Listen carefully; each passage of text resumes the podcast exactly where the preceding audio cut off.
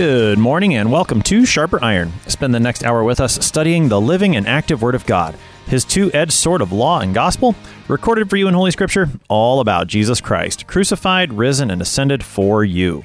Thanks for tuning in this morning here on Worldwide KFUO. Christ for you, anytime, anywhere. I'm your host, Pastor Timothy Appel of Grace Lutheran Church in Smithville, Texas. Sharper Iron is underwritten by the Lutheran Church Extension Fund, where your investments help support the work of the Lutheran Church Missouri Synod. Visit lcef.org for more information. On this Thursday, February 25th, we're studying Mark chapter 9, verses 38 through 50. Even seemingly small acts of kindness toward Christ's disciples are counted as great in the kingdom of God. And even seemingly small sins must be dealt with in all their seriousness in the kingdom of God. To help us sharpen our faith in Christ as we study God's Word today, we have with us regular guest, Pastor Mark Bars. Pastor Bars serves at Crown of Life Lutheran Church in San Antonio, Texas. Pastor Bars, welcome back to Sharp Iron. Thank you. Good morning, Pastor Appel. Great to be with you again today. As we get started this morning, Pastor Bars, let's talk context. How does this text fit into the broad context of the gospel according to St. Mark? Well, the first thing that needs to be observed is really the hinge of Mark 8, not because it's the center of 16 books, but because it, it takes us from the first passion prediction of Christ in the, in the Gospel of Mark and then leads directly into the transfiguration. So Christ says at the end of chapter 8 that he must suffer many things and be rejected by the elders and the chief priests and the scribes and be killed and after three days rise again. And this is when when Peter takes him aside and says, "No, no, Lord, this is this is not the right way to go about it." He rebukes him. Jesus, in turn, rebukes Peter, "Get behind me, Satan." So everything is changing in focus. The the clarity of our Lord's mission is becoming clearer. He's saying that, and his disciples are wrestling with that, and, and we too. I mean, it is the Lenten season even though this text is not usually included in the Lenten pericopes or, or scriptures for any of our, our Lenten Sundays or midweek services, it, it does tell us that that this is where Christ is going, where he where he must go. And and all of this, all of this is teaching us what the kingdom of God is about, what our Lord's mission is about, how serious it is, and his call to discipleship, what it means to be a follower of Christ. And that certainly is a strong and important Lenten theme. Hmm, yeah, the theme of the being a disciple of Christ here in this section of Mark, this hinge section, which really gets started, as you said, back in chapter 8.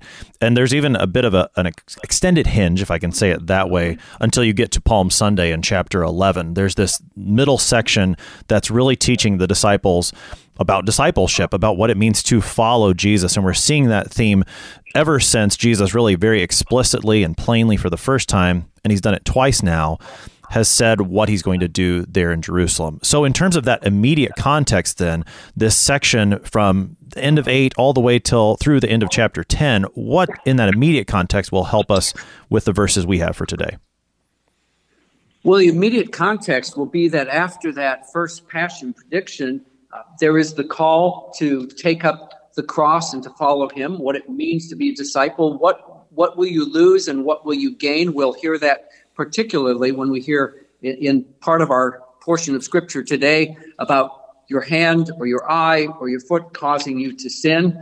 And then as we've moved into chapter 9, there is as well an exorcism, a young boy who is possessed by an unclean spirit, and that very much seems to be how our section of scripture, our portion of scripture today begins, because there's conversation about who's who can do this, who can who can have uh, the power to to act and to speak in in Christ's name, and so once more that is followed by the death and resurrection, the second passion prediction in Mark, and then the question about who is the greatest, and we have to maybe uh, wonder how we would have responded ourselves, being some of Jesus' disciples, his students, his closest students, spending these almost three years or about three years with him. And, and yet the dynamics of, of who's, who has what ability and who has another ability, and the sons of Zebedee who want to have the, the places at the left and the right hand. So all of this is is real for us. I think it can be and should be should be real for us. Not just a history lesson, not just not just looking back and saying, well, what the disciples think, what did they do? But but how are we hearing the call of Christ to come and to follow me, to take the cross and and go with him on this journey of faith? It's this is one of those sections, particularly in Mark's gospel, where the failures of the disciples are highlighted in multiple ways. I mean, and we've we've really seen it uh, throughout the gospel, but in this hinge section, you know, you have Peter taking Jesus aside, rebuking him. You've got the three inner circle; they go up the mountain and they don't they don't get what's going on at the transfiguration. You've got the other nine who've been down the mountain in the meanwhile and were unable to cast out the demon, as you said. The previous text, they didn't understand the second time Jesus predicted his passion and they don't even ask him about it. They, I mean, just over and over, and we're going to see this continue. But, but as you said, it, it's something that we should pay attention to as well. And I think it, it provides at least I know it provides me a, a, measure of comfort because there are times where Jesus will ask his disciples, you know, didn't you understand this? And I'm reading like, well, no, I, I didn't. And it, it's nice to see, uh, or it's encouraging to see that I'm not alone in that. That that even those men who are with him at the moment didn't quote get it. And so the Lord is going to show mercy to me as well when I don't get it. And how wonderful it is too of the example that he uses. He will in our in our portion of scripture he'll speak of of the, the little one. But just just before this, he takes a child and he uses a child as an example of, of being a humble servant and to receive a child. There, there's there's issues in, in any culture about how we rank everyone and who's important and who's who's smart enough, who's capable enough. And he uses the child to say, receive this child in my name. This is this is what it means to as we as we would leap past this into chapter 10 when Jesus welcomes the little children to him and says this is how you come into the kingdom of God. You you enter like a child. It's it's it's a lesson that the disciples finally get. Of course Pentecost is huge to to understand that the spirit is given to guide them into all truth but so important for us as well to know to know who we are called as and and how we are how we are both disciples and servants to others. Hmm. In terms of the text that we have today, I think there's some familiar material to us, but it's not arranged in the way that maybe we're used to say from St. Matthew or from St. Luke. As you think about the verses that we have today and just the overall structure of it, the ESV and, and most English translations are going to have headings. How should we structure this text that we've got today?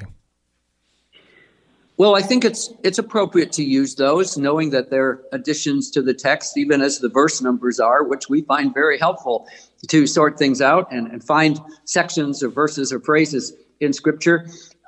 I think as we as we continue to look at this today, we might wonder and make our own titles in some way. And and I wonder about the first one. Anyone not against us is for us, is what the ESV says before verse 38 as a as a paragraph heading.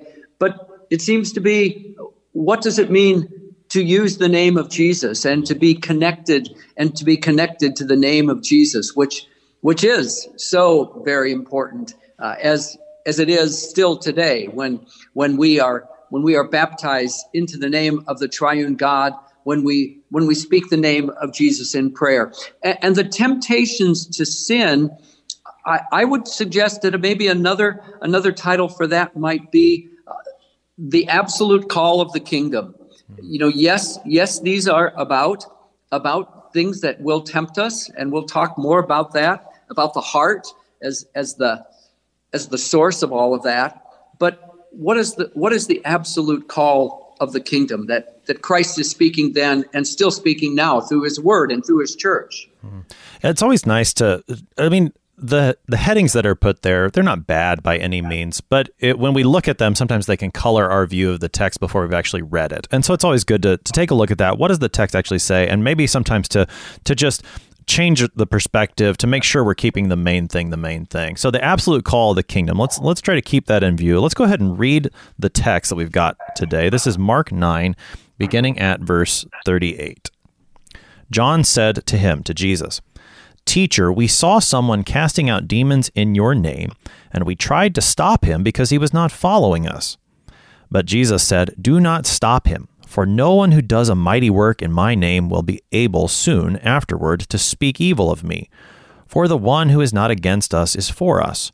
For truly I say to you, whoever gives you a cup of water to drink because you belong to Christ will by no means lose his reward. Whoever causes one of these little ones who believe in me to sin, it would be better for him if a great millstone were hung around his neck and he were thrown into the sea. And if your hand causes you to sin, cut it off. It is better for you to enter life crippled than with two hands to go to hell, to the unquenchable fire. And if your foot causes you to sin, cut it off. It is better for you to enter life lame than with two feet to be thrown into hell. And if your eye causes you to sin, tear it out. It is better for you to enter the kingdom of God with one eye than with two eyes to be thrown into hell, where their worm does not die and the fire is not quenched. For everyone will be salted with fire. Salt is good. But if the salt has lost its saltiness, how will you make it salty again? Have salt in yourselves and be at peace with one another. That's our text for today, Mark 9, 38 to 40. Pastor Bars, the text starts with John, one of the three inner disciples of Jesus. He's just been up on the Mount of Transfiguration with Peter and James. It's a bit unusual to see John doing something all by himself. Typically, he's paired with his brother James, but here he is. He's the one that, that speaks. Teacher, we saw someone casting out demons in your name. We tried to stop him. He was not following us. As you said, I wonder if there's a bit of uh, well, and of course, John wasn't down the mountain. He wasn't among the nine who had failed to cast out the demon earlier in this chapter. But I wonder if that's a little bit in the background here. I wonder if it is. I wonder if it is as well. And and the fact that that John maybe he says we saw someone. It's not a I saw someone. I was over there, and the other ones were busy. But we all observed this. Seems to be speaking for for the disciples. And and the question would be: Are the disciples still unclear about their role and, and where Christ is going? And is this part of that reaction? And if someone is doing some things that aren't part of the official cadre, uh, part of the commissioned people of God, these called to directly follow me, come and follow me, are they unclear? Are, are they are they being obstinate? Are they trying to defend Jesus? Are they are they saying, well, we, we want the good things to happen in, in the right way by the right by the right people? Or are they, and maybe this is just to let us all wonder about this, are they simply asking for greater clarification? Is this is this one of those places where it's not Peter rebuking, but it's but it's John saying, help us understand what what is going on here. And and it is interesting that we tried to stop him and and and and the sense the sense of that is it was an ongoing it wasn't a stop that right now. It was it was attempting and and it didn't work and and yet we still and yet we still tried we tried to hinder him. We tried to hinder is is a key word I think there. I to stop him is how it's translated in the in the ESV because hinder is the same is the same word that Jesus will use. This this Greek word is the same word that he will use when he says a little bit later in chapter 10 mm. Let the little children come to me. Do not, do not hinder them. They're trying to hinder, it seems for a good reason, but but Jesus needs to needs to sort it out for them. Hmm. Back in back earlier in this chapter, when when it is this spirit that couldn't be cast out, Jesus says, when when he's asked if you, if you can do anything, have compassion on us and help us the father whose, whose son gets thrown into the fire. And Jesus answers, If you can, all things are possible for one who believes. Perhaps this someone is doing just that. Hmm. All things are possible for one who believes that there is great power in speaking the name of Jesus. He, he's not he's not trying to blaspheme. He's not he's not trying to appropriate something that that isn't accessible and shouldn't be accessible. He simply believes that that the name of Jesus has great power, and the disciples perhaps let's let's give them the benefit of the doubt, are, are, are trying to make sure that things are done correctly and by the, as, as I said before, by those who are called and, and commissioned to do this. So then Jesus says, No, don't stop, don't hinder him, for no one who does a mighty work in my name will be able soon afterward to speak evil of me. It's it's not really a lot of head scratching going on right here, but it's don't you understand that if he does this in faith and uses my name, he won't speak evil of me and of and of the kingdom and of the of the cause of Christ. And then Jesus uses John's own language of saying us, because he was not following us in verse 40 when he says, For the one who is not against us is for us. It's interesting because because at other times at other times Jesus will speak in, in the Gospel of Matthew when he's accused of being a Beelzebub or possessed by Beelzebub, the prince of demons. There he will say, this is in Matthew chapter 12, whoever is not with me is against me, and whoever does not gather with me scatters.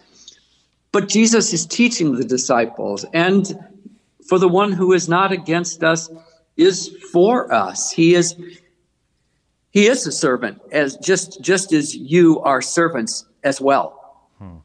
Yeah, I, I think uh, to let's be careful about not assigning too many motives to John and the others here. It it is very easy to view them negatively. And I, I think Mark gives us some cause to do that. Uh, uh, you know, I mean, I, without, but yeah, they, they could just be asking for information. And, and I think it does flow even from what was there previously. They've just been having this conversation who's the greatest among us, among the 12. And now it, it seems that the conversation is shifting outside of their group a little bit. Well, what about what about the people who are using your name, Jesus? How do they factor into this conversation as well?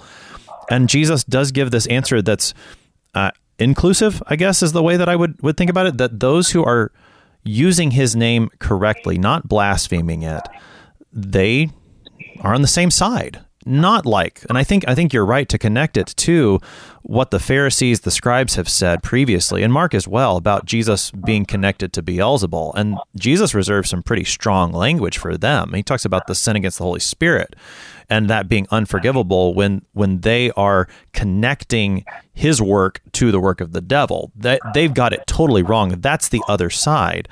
But for these people whoever they are that are, you know, this one who's casting out demons in Jesus' name in faith, presumably, and which is again somewhat ironic because the disciples have not gotten it. They didn't have that faith, it seems, previously. He's on their side, and so don't don't stop him. I, the The passage that comes to my mind is in Philippians chapter one, where Paul talks about those who preach Christ, and and he says, you know, some preach Christ out of envy, and some preach Christ in sincerity. And, and he says, you know, I, I don't particularly, you know, I, I understand that I'm going to flip to it so I don't misquote it. Philippians chapter 1, Paul says this. He says, the, the former proclaimed Christ out of rivalry, not sincerely, but thinking to afflict me in my imprisonment. What then? Only that in every way, whether in pretense or in truth, Christ is proclaimed, and in that I rejoice. So, I mean, you've got this example that I think it seems that these two relate that yes, there are those that may proclaim Christ and may use his name with some with some ulterior motive. Paul's able to rejoice that Christ is still proclaimed. I don't know that that's exactly what's going on here, but Jesus is is instructing his disciples, look, when my name is being used in a holy way, the the first petition of the Lord's prayer, this is cause for for rejoicing. Don't don't try to stop that. And and just as Jesus is showing extreme patience with the disciples in, in their own understanding and their own confession. Who do people say that I am? Who do you say that I am? And in all of those ways. And it seems to me that there's also this, this teaching them to saying, be patient with this man. Mm-hmm. Be patient. Watch his discipleship grow. We, we know when we read to the read the book of Acts that the number of disciples increases by ten times after after Easter and after our Lord's ascension, the 12 are now 120.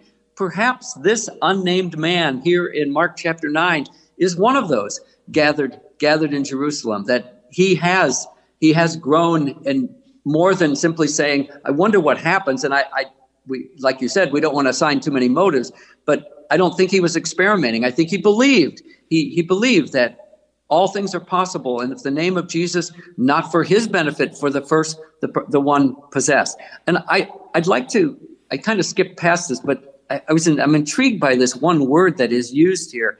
He is casting out demons. It's a, it's a word that we actually heard this past Sunday in, in the gospel reading for those, for those who are uh, using the, the, the series of Series B readings during the Lenten season, we heard about Jesus' baptism and then a, a rather abrupt change of, of scene, uh, rather dramatic. The Spirit immediately drove him out into the wilderness. It's the same word as casting out the demons. And, and there's somebody that you know, may perhaps better than I do, Professor James Voelz, in his, in his work, he translates that, that the Spirit threw him out into the into the wilderness that, that that's just a strong action. But it's it's that word that is happening here. It, it's it, it's a word I, I just i get sort of go down a rabbit hole sometimes when i'm when i'm doing this thinking about this. But i find that same word it's it's in the book of acts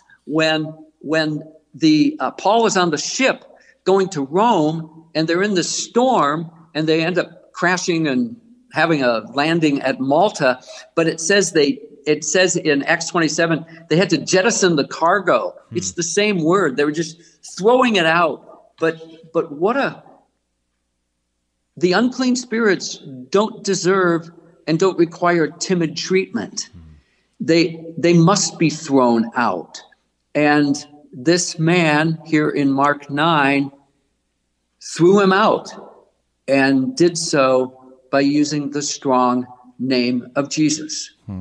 I think that that thought, which is a, this quite a vivid picture, the idea of throwing out the demon, that the demons don't require the timid treatment or the gentle treatment. Treatment that does stand in contrast with the picture that Jesus gives for the way the disciples should treat this man, whoever he is. That you know, it's it's not that necessarily like he's got pure doctrine it's not necessarily that he need, doesn't need more teaching. He, I think he does, just like the disciples need more teaching. But there's a level of gentleness that is required, which I, I mean, I think this fits well in the context as we're going to talk about, you know, what do you do with the little ones in Christ? You do not lead them into sin, but you you give them a, a drink of water. And, I mean, what do we? How do we treat our fellow Christians? With with gentleness with those who who rightly call in the name of Christ in faith we treat them with gentleness not in a spirit of throwing them out but in a spirit of restoring them. I mean i'm drawing here from other passages. Matthew 18 comes to mind when when someone is caught in a sin. What do you do? The, the goal is to win the brother back. And i think that same spirit is evident here you know, dear disciples, this man who's using my name correctly, don't seek to just cut him off, but seek to to teach him, to give him the truth. Just like just like Jesus would say, I'm doing for you, dear disciples. And and whereas well, what is it then in the disciples' life that needs that harsh treatment? Well, it's it's not I'm not going to look at the sin of someone else and and I'm going to be gentle with that. But when I look at my own sin, that's where the harsh treat and I know it's not the same verb, but the, the idea of cutting things off that's going to come up later when it comes to my own sin, that's where I need that harsh treatment. When it comes to my fellow disciples, a spirit of gentleness seeking to restore. And that's, I think, how verse 41 gets connected to this that this simple action who gives to a follower of Christ a cup of water it seems such a such a simple thing. Although with with all the weather that we've had here in South Texas and, and in lots of parts of the country, I mean, a, a cup of water is a really good thing. A cup of clean water, uh, when when water has been has been out and pipes have been broken and uh, yeah, I delivered I delivered a, a, case of water to one of our members the other day because of plumbing issues in, in their apartment complex. And I just said, you know, it's, it's not much. No, this is really good. We need we need some we needed some water, and and certainly keeping in mind uh, the words that Jesus will speak only in Matthew 25 when the Son of Man returns in His glory with His angels, and when you what you did for this one, what you did for this one, feeding, clothing, giving to drink, visiting. You, you did this for me. And, and the reward, I mean, maybe that, maybe that is a, is a challenge to us as Lutheran Christians at times because we want to say it's all by grace, it's all by grace, and it is, it's all by grace. But but Jesus says there will be reward. He will he will honor those who serve him. And so saying back to John and to the other disciples, be gentle. Be gentle. And I'll be gentle with you and you be gentle with this disciple. We don't know his name. We don't we don't know anything more about him other than that he had faith and trust and confidence in the name of Christ and could use that for great blessing to a man possessed by a demon. And I think that one of the other things that connects 41 to the other to what we've been talking about is that you're giving a cup of water to drink because you belong to Christ. It's that name of Christ that connects the two. This this unnamed disciple is casting out G- demons in Jesus' name, and now Jesus tells the disciples, if someone gives you a cup of water to drink because you belong to Christ, it's not that we certainly Christians are called to love all people, Christians and non Christians alike, but there is there's something about showing love within the church to a brother who who bears the name of Christ, and I know you've experienced this. I've experienced it as well. You you meet someone who is a Christian, and you may not have ever known them in any other way, and yet there's that immediate connection because you belong to Christ together, and, and I think that's in the background here as as well of what Jesus is giving his disciples and and going forward. So we're to pick up the rest of the text on the other side of the break. You're listening to Sharper Iron looking at Mark chapter 9 with Pastor Mark Bars. We'll be right back. Please stick around.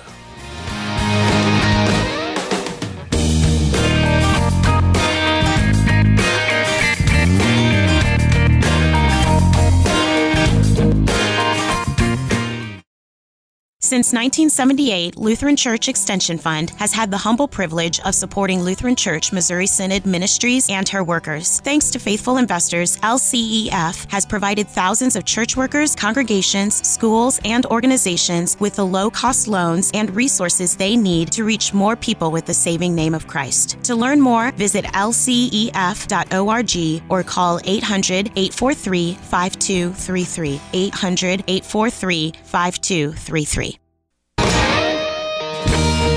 Welcome back to Sharper Iron. It is Thursday, February 25th. We're looking at Mark chapter 9, verses 38 through 50. We have Pastor Mark Bars with us. He serves at Crown of Life Lutheran Church in San Antonio, Texas. Pastor Bars, prior to the break, we were looking at verses 38 through 41, particularly John's question that leads to Jesus teaching concerning the kingdom of God. And, and moving forward in verse 42 and following, we start to get some pretty strong language from Jesus. Before we jump into that, one of the things that you might notice when you're looking at the text is that it, there appear to be a couple of missing verses. There's no verse 44, there's no verse 46 in the text proper, at least of the English Standard Version. What's going on there? this is one of those cases where it, it is footnotes can be helpful, but footnotes in a Greek New Testament are are probably even more precise. And what it tells us, and biblical scholars who are much more astute about this than than I am would simply say that it seems as though a certain phrase was added in both that became verse 44 and that became verse 46 and it isn't in the earliest manuscripts uh, one of the delightful things that I en- really enjoy talking about with people when about the efficacy and the and the trustworthiness of Scripture are the are the multitude of manuscripts for for the biblical text, exponentially beyond any other ancient literature. It, it's it's wonderful. That doesn't prove that Scripture is God's word. However, it, it does show that God wanted His word preserved, His written and revealed word preserved. And in the early manuscripts for many centuries, those words weren't in there. Sometimes this happens. And, it, you know, it's just good to say if the verse numbers weren't there, we wouldn't miss it. Right. So we wouldn't we wouldn't know that there's a where verse 44 go, where'd verse 46 go? It would the narrative would have just flown flowed by. But that's that's the simple story of all of that. That's right. And and the ESV footnote does make mention that what is in verse 44 and 46 is basically identical with verse 48. 48 so correct. it's not as if we're somehow missing words of Jesus or anything like that. We're simply recognizing that in certain manuscripts, perhaps the the copyist I skipped a, a letter or saw it twice or something like that. And so that's that's the reason. There's no cause to doubt God's word from that. So with that in mind, then Pastor Barz, how does how does what we've been talking about flow into verses 42 and following? I think the link is verse 40. For the one who is not against us is for us. It is this matter of the absolute call of the kingdom. And and I'm going to take us back, take our hearers back just a little bit to to John chapter 6. This is this is after the feeding of the 5000.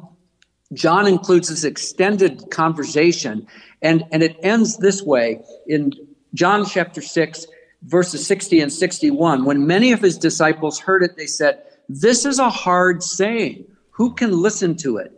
But Jesus, knowing in himself that his disciples were grumbling about this, said, Do you take offense at this? Do you take offense at this? And his, what he is saying is, does this scandalize you? Now, when we hear the word scandal, we we think of oh some moral failing and somebody's been outed on the social media and and there are real scandals and there are kind of pretend pretend scandals that people get all hyped about ted cruz going down to cancun and and anything like that so so people understand scandal but in the scriptures the new testament word scandal is causing someone to sin or ultimately, and, and I, I'll say it now, but I want to come back to it. Who is Christ? Is Christ the one who scandalizes? In John chapter 6, he clearly is. But I remind you that a little bit later, when it says, So Jesus said to the 12, Do you want to go away as well? Simon Peter answered, Lord, to whom shall we go? You have the words of eternal life. And for those of us who, who use some settings of the divine service, we know that that's one of the ways that we uh, are prepared to hear the gospel on certain Sundays as we as we sing or chant that, as we sing or chant that together. So, what is the scandal? Uh, it is one who causes someone to sin, to trip, to fall. The the original use of the of the word scandal was that it was it was if you can imagine, and some of some people would know this if you grew up uh, if you grew up outdoors doing outdoors things. It's it's the stick that holds the trap open, mm. and and when it's when it's knocked down, the trap falls, and the and the animal and the animal is captured inside. So so it becomes uh, metaphorically, it becomes an, an image of what causes someone to be trapped in sin, and and the language that Jesus speaks here is what would trap you? What might trap you? Would you even trap a little one, causing a little one to sin? Would you be entrapped by your hand or by your foot or by your eyes? So, hearing it that way, and once more, knowing that the call of the kingdom, it's not it's not a call to morality. It's it's not a call to be nicer, better, more obedient people. It's a call to know our need for a Savior and to know the one, Christ crucified, who is a stumbling block. This is 1 Corinthians chapter 1, who is a scandal to Jews and folly to Gentiles. And yet he is our very salvation. So, what happens? Jesus, he had earlier, I, I, mentioned as, as we began this, to put it in context, he uses a little one and in chapter 8, and he will welcome the little ones in chapter 10. So it shouldn't be any surprise that he uses little ones, mikron, little, little ones who believe in me, who have trust in me. And how easily we can, unfortunately, reduce faith to being some cognitive understanding, some, some intellectual activity. Faith is trust. Faith is is clinging clinging to the one who who has done it all for us, the one who has wrapped his arms around us, has welcomed us and has has blessed us. But it is it is that trust. And the mikrons, the the little ones, they believe. They believe just as a little one a little one in your family, your sons when they were younger, Tim, my children when they were younger, they, they knew who their parents were. They couldn't say our names, they couldn't explain that, but they knew and, and the trust that a little one has for, for his or her parents is a marvelous, marvelous thing, and it is a gift of God. So the one who believes in me, if you cause that one, if you set a trap for that one, it would be better that a large millstone, a great millstone, the the the hand mill that the woman used in the village or outside their homes as they visited and, and ground some meal for for the ground some grain to create some meal for their for the supper for the bread is one thing, but this is the millstone that an animal had to turn, a donkey or an ox. And and maybe it seems as though it's extreme language that Jesus is using such extreme language, but once more, I would say it is an absolute call of the kingdom. It is truly a life or death matter. So throw that one, throw that one. It would be better for the one who sets the trap to be thrown to be thrown into the sea, to have that millstone and and no escape, no escape. And then he continues, if your hand causes you to sin, if your hand entraps you, if your hand entraps you, it is better cut it off, for it is better, it is excellent. Um, we use that that word, that little word can be uh, shades of everything from the good shepherd. Uh, the, it's used in that way to to sometimes I think it needs to be upped in its emphasis it is excellent. It is far better, a greater thing for you to enter life crippled than with two hands go to hell to the unquenchable fire. Now we're going to hear that echoed. You heard you heard it already when Pastor Appel when you when you read this for everyone that phrases that do that do repeat here. So the the instances that our Lord uses in saying this, your hand and if your foot causes you to sin, cut it off. It is better. It is a far better thing. It is excellent for you to enter life lame than with two feet to be thrown into hell. And thirdly, if your eye causes you to sin, tear it out. If it sets a trap for you, I'll use that language again. If it scandalizes you, if it sets a trap for you, it is better for you to enter the kingdom of God with one eye rather than with two eyes be thrown into hell. And and here's something interesting that our English translations do, and it's just kind of the way we try to, I suppose, make it a little more understandable, or we think we are. When Jesus is saying this, he is saying, into the Gehenna, the hell, into the fire, the unquenchable fire. The that by adding a definite article, it it really pushes the the the emphasis of it. It's it's not an abstract thing anymore. It is it is it is reality. It is it is sad and and yet it is true reality. It is once more the absolute call of the kingdom. Hmm. A couple of thoughts. One is that what we were talking about earlier and the need for gentleness in approaching those who belong to Christ and this fellowship, this communion that we share for those who, you know, this this unity that we have in Christ that gentleness that's necessary doesn't mean that it's not serious or doesn't mean that this isn't a big deal. This is a life and death matter. And so the the gentleness with which we treat a brother is also paired with the seriousness of sin. And and also again the seriousness of what I would use to trap another and then what would trap me. I like that image. I think that's a, a very helpful image to to get this idea of, you know, just this whatever causing one of these little ones to sin or something that causes you to sin that picture there is is very vivid what would trap you uh, what would what would keep you from from faith again that trust that even the little one has as Jesus begins this very vivid picture language, the millstone hung around the neck and thrown into the sea, body parts actually being cut off or gouged out. How do we how do we understand this? Because I mean, Jesus' own disciples did not cut off their hands quite literally. They did not gouge out their eyes quite literally. What what is the point that Jesus is making? If you know you and I have not cut off body parts, what what does he want us to do? This is this doesn't stand alone in terms of all that our Lord speaks and all that all that he teaches. He he will he will say to the disciples um, in the upper room on Maundy Thursday. He will say, uh, If the world hates you, know that it has hated me before it hated you.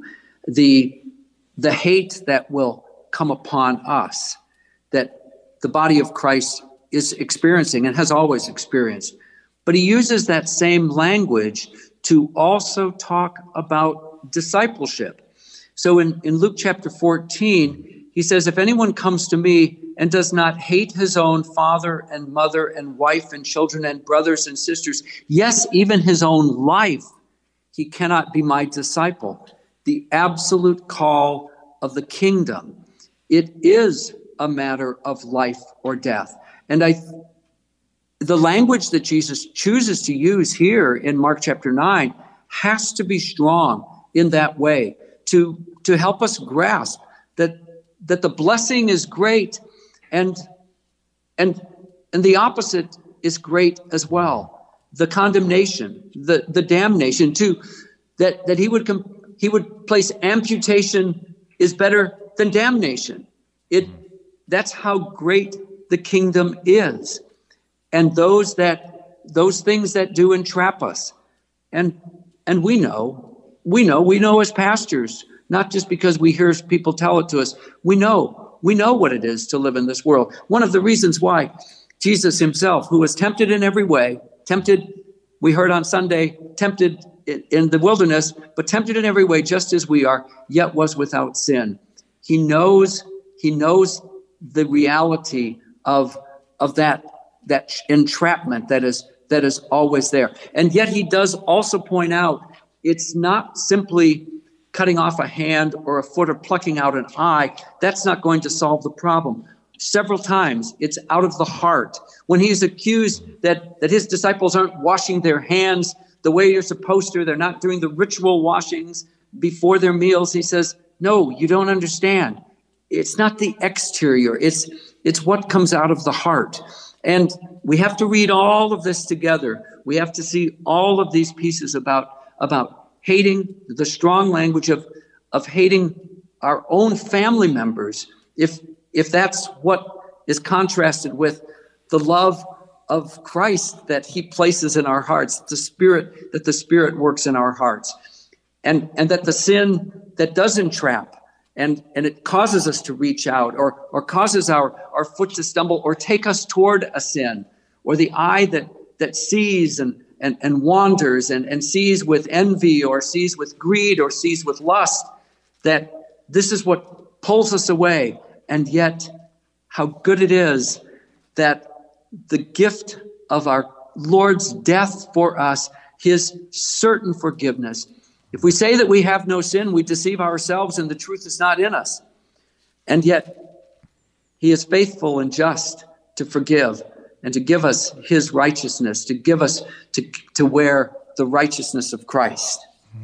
The the hand, the foot, the eye is ultimately not the problem.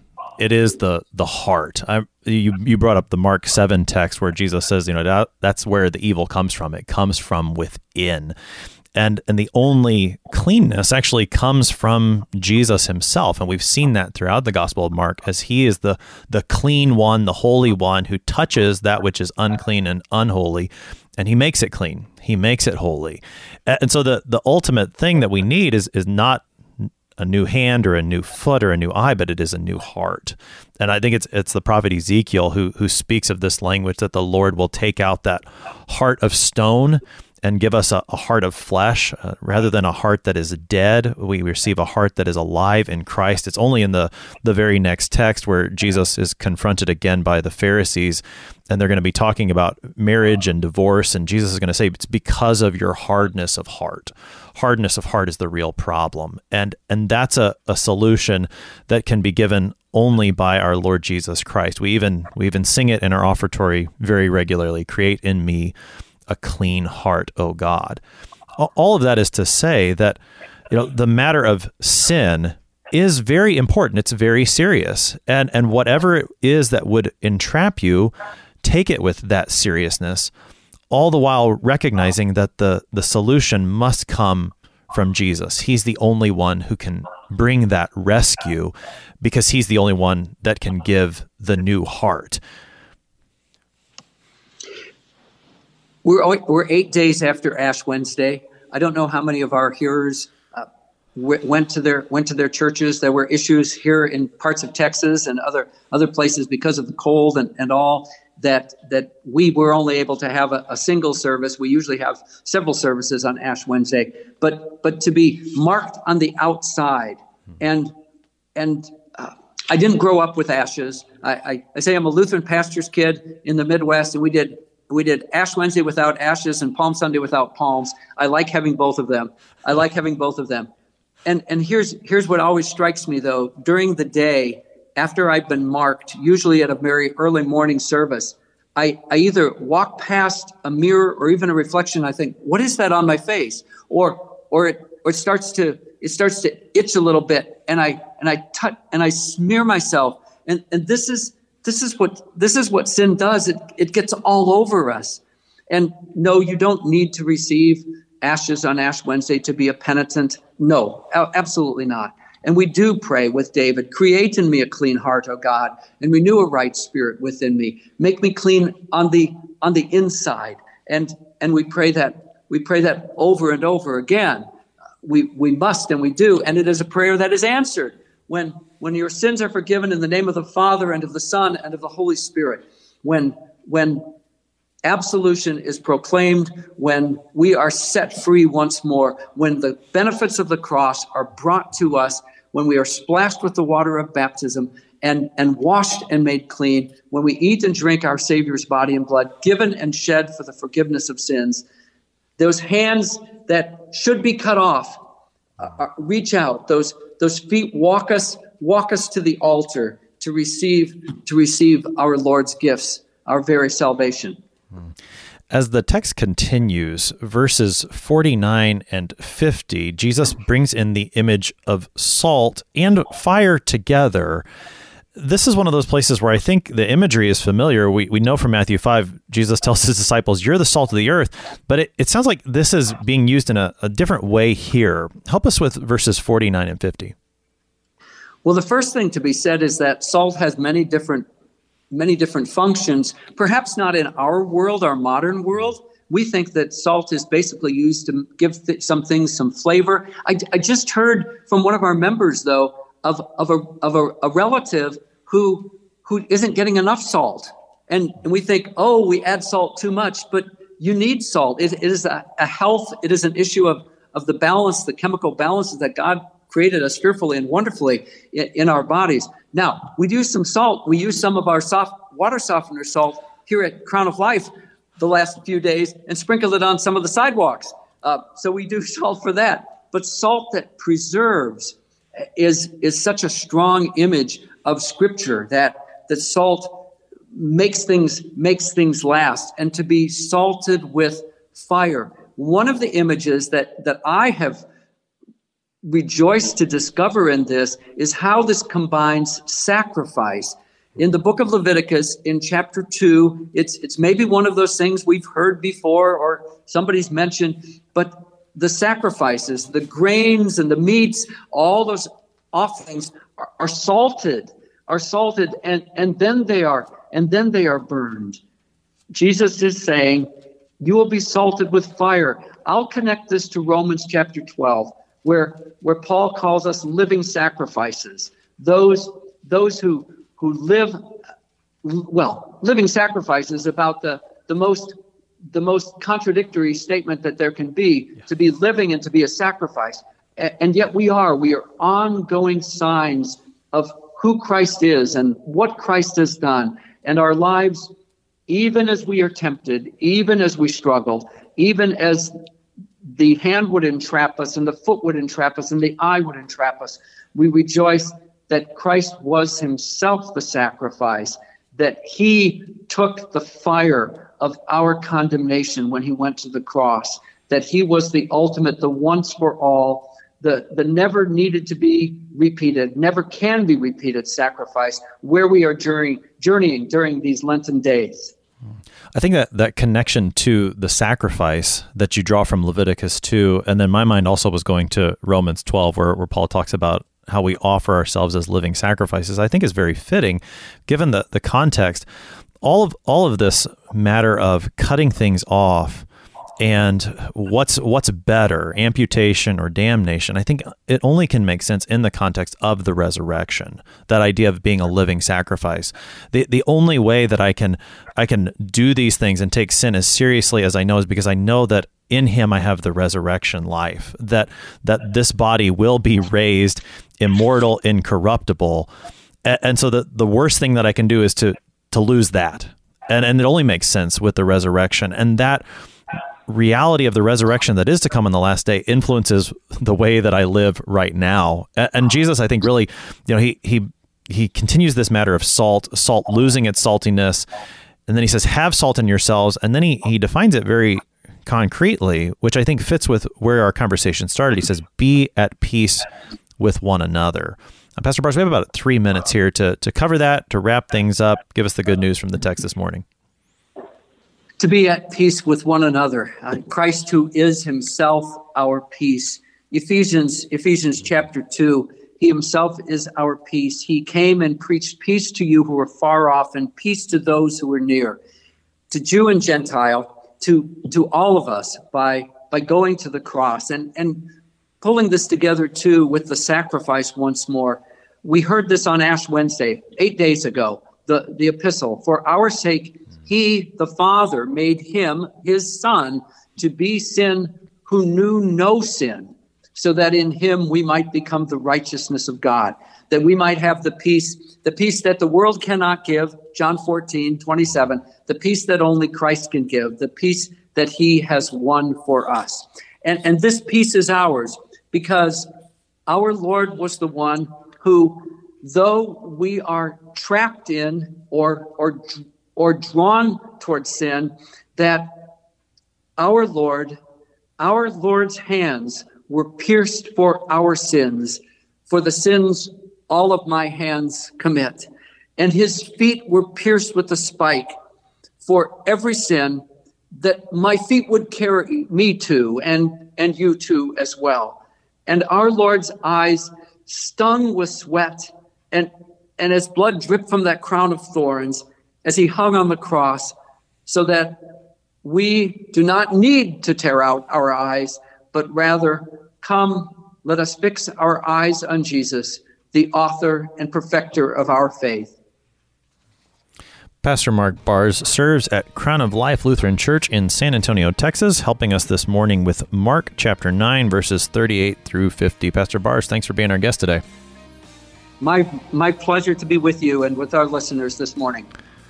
I'm your host here on Sharper Iron, Pastor Timothy Appel of Grace Lutheran Church in Smithville, Texas. If you have questions about Mark chapter 9 or any of the gospel according to St. Mark, send an email to kfuo at kfuo.org. We love to hear from you. Thanks for spending the morning with us. Talk to you again tomorrow.